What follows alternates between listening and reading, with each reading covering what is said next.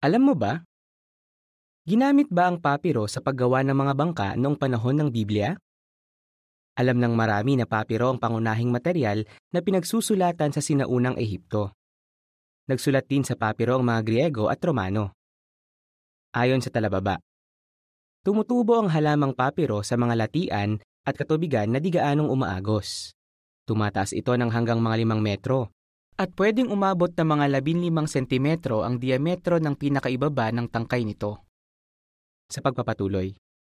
Pero ang hindi alam ng marami, bukod sa pagsusulat, ginamit din iyon sa paggawa ng bangka.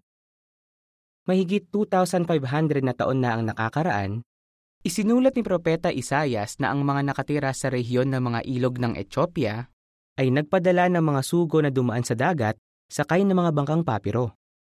Nang maglaon, inihula ni Propeta Jeremias na kapag sinalakay ng mga Medo at mga Persyano ang lungsod ng Babylonia, susunugin nila ang mga bangkang papiro ng mga Babylonyo para hindi makatakas ang mga ito.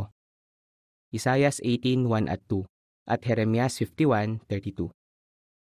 Ang Biblia ay mula sa Diyos, kaya hindi na nagtaka ang mga nag-aaral ng Biblia nang matuklasan na talagang ginagamit ang papiro sa paggawa ng mga bangka noong panahon ng Biblia.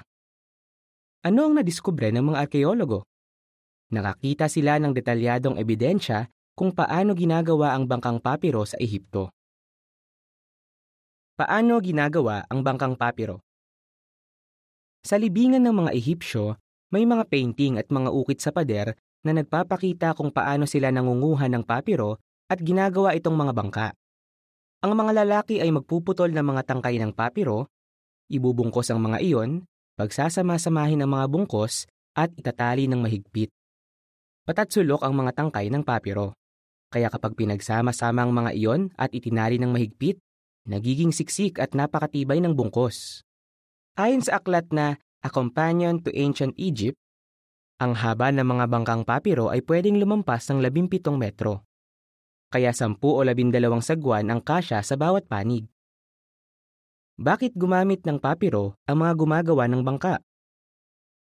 Maraming papiro sa lambak ng Nilo. Madali ring gawin ang mga bangkang papiro.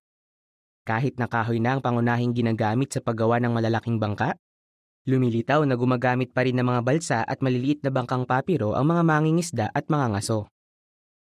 Matagal na ginamit noon ng mga bangkang papiro.